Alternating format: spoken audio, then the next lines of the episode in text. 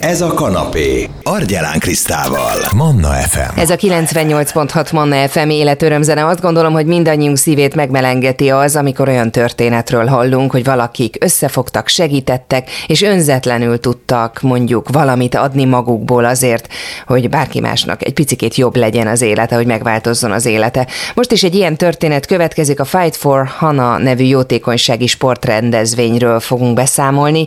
Csillag Hanna volt ennek az összefogásnak a középpontjában. A 7 éves Ewing szarkomás kislánynak két és fél millió forint gyűlt össze. Zuckerman Kriszti a vonal túlsó végén Hanna anyukája. Kriszti, pontosan mit akar ez a diagnózis? Hanna Ewing szarkomás, ez a csontnak a rossz indulatú daganata, és gyerekkori leggyakoribb daganatok között van, de nagy részben inkább serdülő, illetve kamasz fiúknál szokott előfordulni ritka, hogy ilyen kicsi korba és lányon diagnosztizálják. Neki a gerincén volt a daganat, amit megoperáltak, de nem tudták egészben kivenni. Úgy tudom, hogy ennek a betegségnek nincsenek jól beazonosítható tünetei. Hogyan kezdődött? Mit vettetek észre először? Sajnos ez egy olyan daganat, ami tünetmentesen szóródik a testben. Nekünk a szerencsétlenségben az volt a szerencse, hogy uh, ugye a gerincből jött, és nyomta a gerincvelőt, és így hamarabb tudott tünetet adni. Először csak ilyen furcsa mozgásai voltak, így begörbített a hátát, azt hittük pohóckodik, aztán elkezdte fájlalni a derekát. Kicsi járási nehezítettsége volt, de mivel előtte lámkóros volt, mi azt hittük, hogy van valami ízleti gyulladása, vagy valami, és akkor így kezdték előtt vizsgálgatni. Durván három hét alatt annyira leromlott az állapota, meg olyan erős fájdalmai voltak, hogy már nem tudott utána lábrálni, és akkor, akkor csinálták neki az MR vizsgálatot, és akkor egyből sürgősséggel amerikai úton meg is operálták. Mi történt a diagnózist követően? Körülbelül 8 nap volt, mire a szövettem visszajött, akkor a diagnózis ugye Ewing szarkom, akkor egyből tényleg az amerikai útról át a Tűzoltó utcába, és akkor neki már november elején, 2020 november elején el is kezdték a kemoterápiáját, 14 kemoterápiát kapott és 25 sugárkezelést, ez durván egy évig tartott neki, jelenleg ő most nem kap kezelést, folyamatosan figyelik a szervezetét, szoros kontrollban van, ezt ilyen három, két-három havonta MR vizsgálat, meg egyéb férvizsgálatok, és hát ugye mivel tünetmentesen szétszórhatja magát a daganat, ezért ezt elég nehéz így nyomon követni, bárhol igazából, bármikor aktiválódhat neki, gyakorlatilag 5 év tünetmentesség után mondják, gyógyultnak majd. Hogy viseli mindezt Hanna? Nagyon sokszor sír, és nagyon sokszor mondja azt, hogy ő a régi Hanna szeretne lenni, az eredeti Hanna. És mivel ugye tönkrement a látása is a kemoterápiák közben, ezért ő szemüveges is lett, meg ugye kihullott a haja, és neki nagyon szép haja volt, és most, most sokkal kevesebb haja van, meg lassabban is nő neki. Szóval mindig, ő, mindig már most már másnak érzi magát, mint amilyen ezelőtt volt, és nagyon sok fájdalma van, tehát valószínűleg tartják, hogy neuropátiás fájdalmak a sok sugárkezelés miatt, és ezért borzasztó nehéz neki egy napja. Nagyon hamar elfárad, óvodába is csak négy órát jár, mindazok mellett őt úgy kell, ő egy mindig vidám, egy tényleg egy örök mozgó kislány, fut, szalad bármeddig, és most valamiért nem bírja annyira ezt az egész napot, úgyhogy nagyon bízunk benne, hogy nem lesz vele most semmi gond. Február elején kell majd neki újabb kontrollra menni. Bízunk, mindig bízunk. Hogyan tudunk nektek segíteni, Kriszti? Nekünk itt volt egy nagyon nagy problémánk a házunkkal, ugye a férjemet, Hanna apukáját, ugye, amik kemoterápián voltak, kirúgták a munkahelyéről, és nekünk itt veszélyben volt a házunk egyéb hitelek miatt, és még jelen pillanatban is van egy 5 milliós végrehajtás ellenünk, amit bízunk benne, hogy vissza fognak vonni, de ha nem, akkor az még egyelőre életben van, és hát ugye Hannának van egy csomó táplálékkiegészítője, meg hát az immunrendszerétnek is stabilan kell tartanunk, és minden táplálékkiegészítője külföldről jön, ami borzasztóan megterhelő, anyagilag körülbelül durván, hogyha megszámoljuk, akkor olyan 100 forintot takar, és hát ugye én rokkant nyugdíjas vagyok, még most is lesz majd két műtétem biztos, egy majd májusban, egy nagyobb műtétem, és egyedül az apuka az, aki alkalmi munkákat el tud vállalni, úgyhogy elég nehéz helyzetben vagyunk, gyakorlatilag minden segítség jól jön. Nagyon szépen köszönöm. Zuckerman Kriszti, a beszélgető partnerem volt itt a Manna fm Csillag Hanna édesanyja, aki 7 éves, és aki remekül viseli a Ewing szarkóma mindenféle tünetének és kezelésének mellékhatásait, és akinek két és fél millió forintot gyűjtöttek össze a Fight for Hanna nevű jótékonysági sportrendezvényen január 15-én, és akkor hamarosan megszólítom Hajós Istvánt is, aki aki a jótékonysági gáláért rengeteget tett. Vele folytatjuk mindjárt itt a Manna FM-en. Kellemes vasárnap délutáni rádióhallgatást, ez a 98.6 Manna FM életörömzene, és egy jótékonysági gála a témánk ezúttal. Hannának lehet segíteni, aki Ewing szarkómás kislány 7 éves, és fantasztikusan viseli a betegségével járó megpróbáltatásokat. Hajós István biztonságtechnikai szakértő a Bastion Security-től a beszélgető partnerem a vonal túlsó végén, hiszen István volt az egyik ötlet gazdája a jótékonysági gálának, amelynek keretében két és fél millió forintot gyűjtöttek össze tájboxolók Hanának. Január 15-én volt az Ute Judo termében ez a rendezvény. István az önneve azért már korábban is összefonódott a jótékonysággal, de most meséljen nekünk egy picit a Fight for Hana nevű jótékonysági sportrendezvényről. A Magyar Muay Thai Szakszövetség egyik tagja, a Rokkógyi Males Attila nevéhez fűződik maga az rendezvény főszervezése, valamint Hannának úgymond a felkarolása, de természetesen egy pillanatig sem fért ahhoz kétség, hogy azonnal segítségére sietünk ennek a kislánynak és a családjának, hogy ebben a nem mindennapi és talán élete legnagyobb harcában támogatást nyújtsunk neki. Hogyan zajlott maga az esemény? Hogy kell ezt elképzeljük? Hát a Magyar Muay Thai Szakszövetség klubjai és egyébként más sportágak is képviseltették magukat, ahol egyébként a főszervező születésnapjával összekötve, mivel ő 45 éves lett, 45 menetben bunyóztak a fiúk, egy ilyen kicsit barátságos küzdelmet kell elképzelni és egész nap lényegében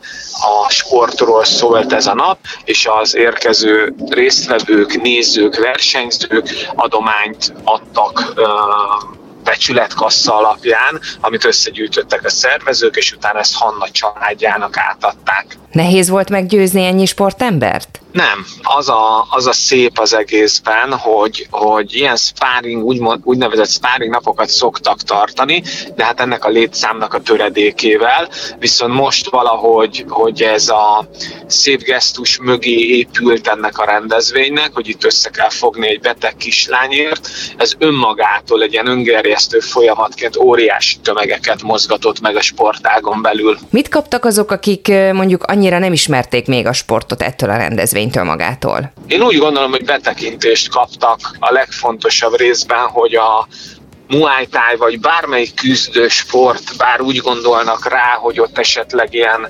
uh, agresszív férfiak uh, verekednek, és egy kicsit ilyen morcona, uh, fegyelmezett személyekről van szó.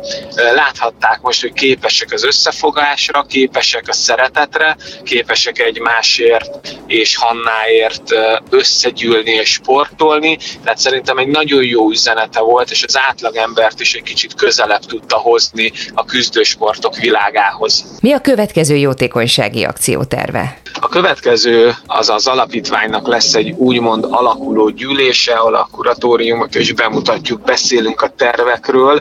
Természetesen terveink szerint azon is jelen lesz Hanna, illetve más támogatásra váró családok is, és ott már egy kicsit összehozzuk őket magukkal, a támogatókkal, akik a Fogadjörökbe program eh, keretein belül eh, például Hanna családját tudják támogatni havonta.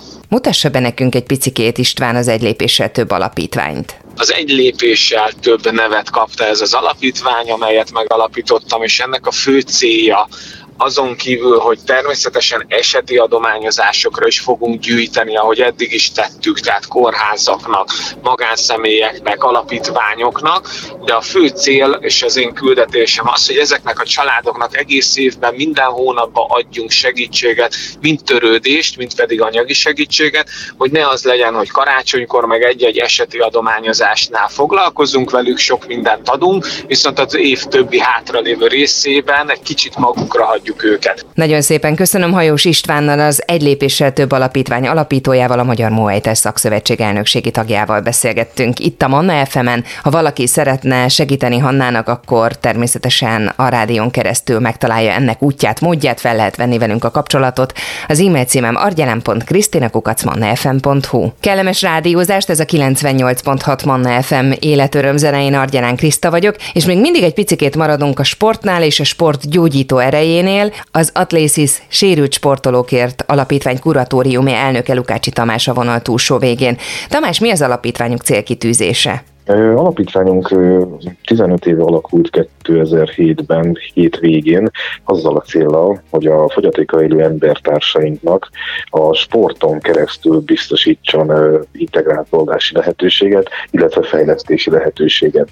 Tehát alapítványunk célja az, hogy a sport lehetőségeket megtalálja, szponzorálja, illetve az utóbbi években már saját tevékenységként ugye mi is indítunk versenyeket, illetve edzés lehetőségeket. Hogyan valósítják meg ezeket a gyakorlatban? Hát a gyakorlatban most ugye itt az utó, utóbbi három évről beszélnék inkább, mert akkor indítottuk már a saját tevékenységünket. A harcművészet programunkban például jelenállás szerint öt helyszínen vagyunk már jelen, tekvandóban és karatéban, tehát ezt úgy kell elképzelni, hogy vannak edzőtermek, amiket bérlünk, vannak edzőink, ugye megbízási szerződéssel, és oda várjuk az autizmus élő gyerekeket, SMS-eket, ADHD-s gyerekeket, mert nekik kifejezetten jó például a, a küzdősport.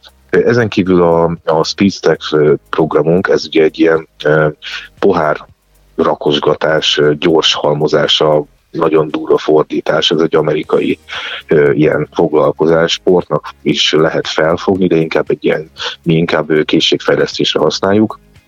Kecskeméten öt intézményben három oktatónk szokott járni, és itt is ugye autizmussal elő ADHD és SNS, illetve hátrányos helyzetű gyerekeknek oktatják ezeket a poharakat. Most nyílt egy új termük. Terveznek továbbiakkal is? Igen, Budakeszi nyílt nemrég egy két hete edzőtermünk. Itt Sári Balázs karate mesterrel.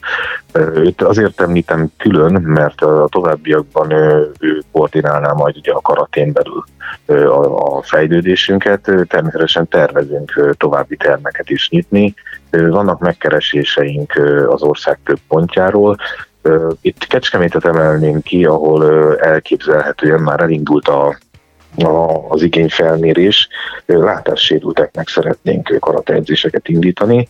Ez egy megint csak egy külön kategória. Ugye a harcművészet programban a karatét ö, ö, első Elsősorban ugye az autizmus élő gyerekeknek indítottuk, de ki fogjuk terjeszteni ugye a parakaratén belül egyéb kategóriás, kategóriára is a tevékenységünket. Miért éppen a küzdősport? Hát, hogy miért éppen küzdősport? Egyrészt ugye sokan azt hiszik a küzdősport, hogy ez ugye a küzdelemről szól, ez egyáltalán nem így van. Tehát igazából ez egy nagyon komoly filozófia a háttérben, és nagyon komoly mozgáskultúrája van a küzdősportoknak. Ugye egyéni sport, itt az autizmus élő gyerekekre fókuszálnék ismét, hogy ugye ö, csapatsportban ők nem annyira erősek, tehát inkább az egyéni sportokat ö, néztük meg, hogy ö, melyik lenne alkalmas a fejlesztésükre. Ö, egyrészt a mozgás koordinációban a jobb agyféltekének a működésében, kognitív képességekben nagyon hasznos a küzdősport, önuralmat tanít.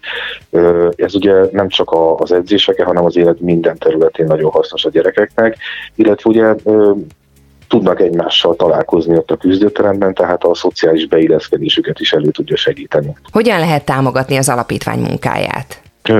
Utalással, vagy pedig ha valaki nem utalással támogatta minket, akkor kérhet tőlünk ilyen sárga csekket is azon. A számlaszámunk az megtalálható a honlapunkon, ugye a www.artlesis.hu, illetve a Facebook oldalunkon, az Artlesis Alapítvány oldalán. Nagyon szépen köszönöm, Lukácsi Tamás kuratóriumi elnök volt a beszélgető partnerem az Atlésis sérült sportolókért alapítványtól, és hogyha valaki szeretné visszahallgatni ezt a beszélgetésünket is megtalálhatja a Manna FM podcast felületén, akár itunes akár Spotify-on. Ez a 98.6 Manna FM életörömzene, én Argyelán Kriszta vagyok, és a téli sportokról beszélgetünk még mindig sport és egészség kapcsolata itt az egészségórában a beszélgető partnerem Schubert Éva, az Uriécs tréning menedzsere. Éva, sokan választ tartják ilyenkor télen sportolásképpen a síjelést, vagy akár a korcsolyázást, de bizony ilyenkor is figyelni kell a bőrünkre, mert hogy akár le is éghetünk. Jaj, de jó, hogy mondtad ezt a, a leégés szót megint, mert hogy nem győzzük eleget hangsúlyozni, hogy fényvédőt, naptejeket nem csak nyáron, illetve strandoláskor, nyaraláskor kell használni, hanem őszi-téli időszakban. Kiváltképp egyébként, amikor sokat vagyunk a szabadban, és hát aki szerencsés és eljut a havas hegyekbe, ott még jobban ki van téve a káros UV-sugárzásnak, hiszen visszaverődik a, a hó felületéről, meg magasabban vagyunk, úgyhogy nagyon-nagyon fontos a, a fényvédelem. Akinek esetleg hajlama van arra, hogy herpeszesedésre hajlamos, nagyon sokszor egy nagyobb UV hatására ki szokott jönni, úgyhogy teheti a nyaralást, ilyenkor érdemes faktoros ajakápolókat használni. Ha jól értem, akkor nem kell ahhoz síelni menni, hogy leégjünk, hogy óvjuk a bőrünket. Igen, és nem csak a leégés uh, ami már látványos a bőrünkön, hanem minden más napkárosodás megjelenhet úgy, hogy nincsen nyoma, esetleg csak egy picit barnulunk, úgyhogy igen, főleg az arcunkat kell védeni. Nagyon sokszor a hölgyek kérdezik, hogy mi a legújabb ránctalanító krém, vagy mi az, amitől múlnak a ráncok.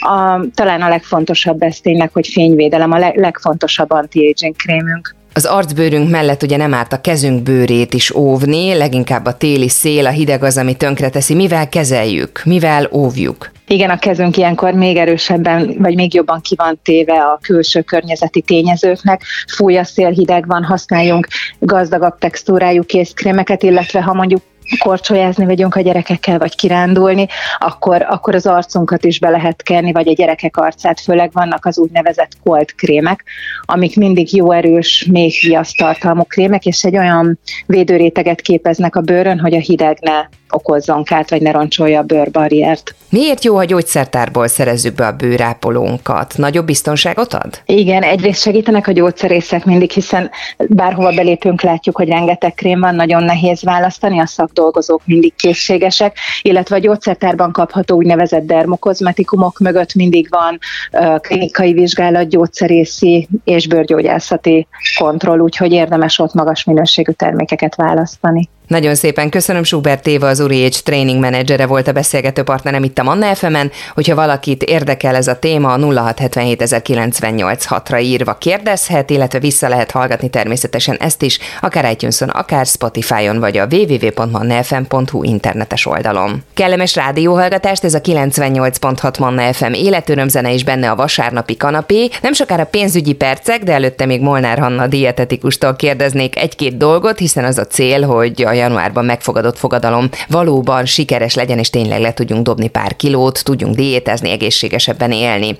Hogyan tartható fenn a motiváció, ugye már így lassan egy hónap elteltével? Reális célokat tűzünk ki magunk elé, még akkor is, hogyha, hogyha tényleg egy igazán nagy teljes körű életmódváltásba kezdünk, akkor is lépésről lépésre haladjunk, és mindig kisebb célokat tűzünk ki, amit hogyha megvalósítunk, akkor utána lehet a következő lépcsőfokra fellépni és tovább folytatni. Milyen részeredményeknek örüljünk? Én szoktam uh, itt mondani egy, uh, egy ilyen általános viszonyszámot, hogy nagyjából a heti fél egy kilós fogyás az a te- teljesen egészséges üteme magának a testtömeg csökkentésnek. Tehát, hogyha alapvetően tudjuk tartani ezt a heti fél egy kilós testtömeg csökkenést, akkor nagyon büszkék lehetünk magunkra, és nagyon örülhetünk neki, mert ez egyébként egy hosszú távon tartható mennyiségű és ütemű fogyás, és egyébként meg még az egészségi állapotunknak is ez az, ami a legjobbat tesz. Diéta és sport, melyik a fontosabb? Mind a kettő ugyanolyan fontos, természetesen egyik nem működik a másik nélkül, de hogyha már belekezdünk az életmódváltásba, akkor először az étrendünket tegyük rendbe, és utána hozzá tudjuk illeszteni a sportot is, pláne hogyha mondjuk egy jelentősebb súlyfelesleg van rajtunk, akkor azért érdemes nem egyből a közepébe csapni, és leterhelni az ízületeinket, hanem először megvárni, hogy arányosan csökkenjen a testtömegünk, és utána szépen fokozatosan elkezdhetjük elkezdjük terhelni a testünket is. Ha édességre vágyom, akkor mik azok a desszertek, amiket választhatok akár egy diéta során is? Inkább azokat részesítsük előnyben, amik hozzáadott cukortól mentesek, olyan édességeket, természetes édesítőkkel édesítsünk, esetleg gyümölcsökkel, de figyeljünk oda arra, hogy feleslegesen ne vigyünk be cukrot, mert ezek gyakorlatilag üres kalóriák, és hosszú távon táplálni minket nem fognak, de mivel nagyon sok jó kis alternatíva van már itt a hozzáadott cukormentes édességekre, akár kekszekre gondolok itt, akkor mindenképpen válaszuk ezeket. Arról nem is beszélve, hogy ha ezeknek magasabb a tartalma, mint az átlag, akkor sokkal tovább el tud minket telíteni, ezáltal pedig nem fogunk olyan meg, hamar megéhezni utánuk. Nagyon szépen köszönöm, Molnár Hanna dietetikus volt a beszélgető és természetesen a Hannával készített beszélgetés is visszahallgatható podcast formájában, legyen szó akár iTunes-ról, akár Spotify-ról. Manna, ez a kanapé, Argyelán Krisztával. F.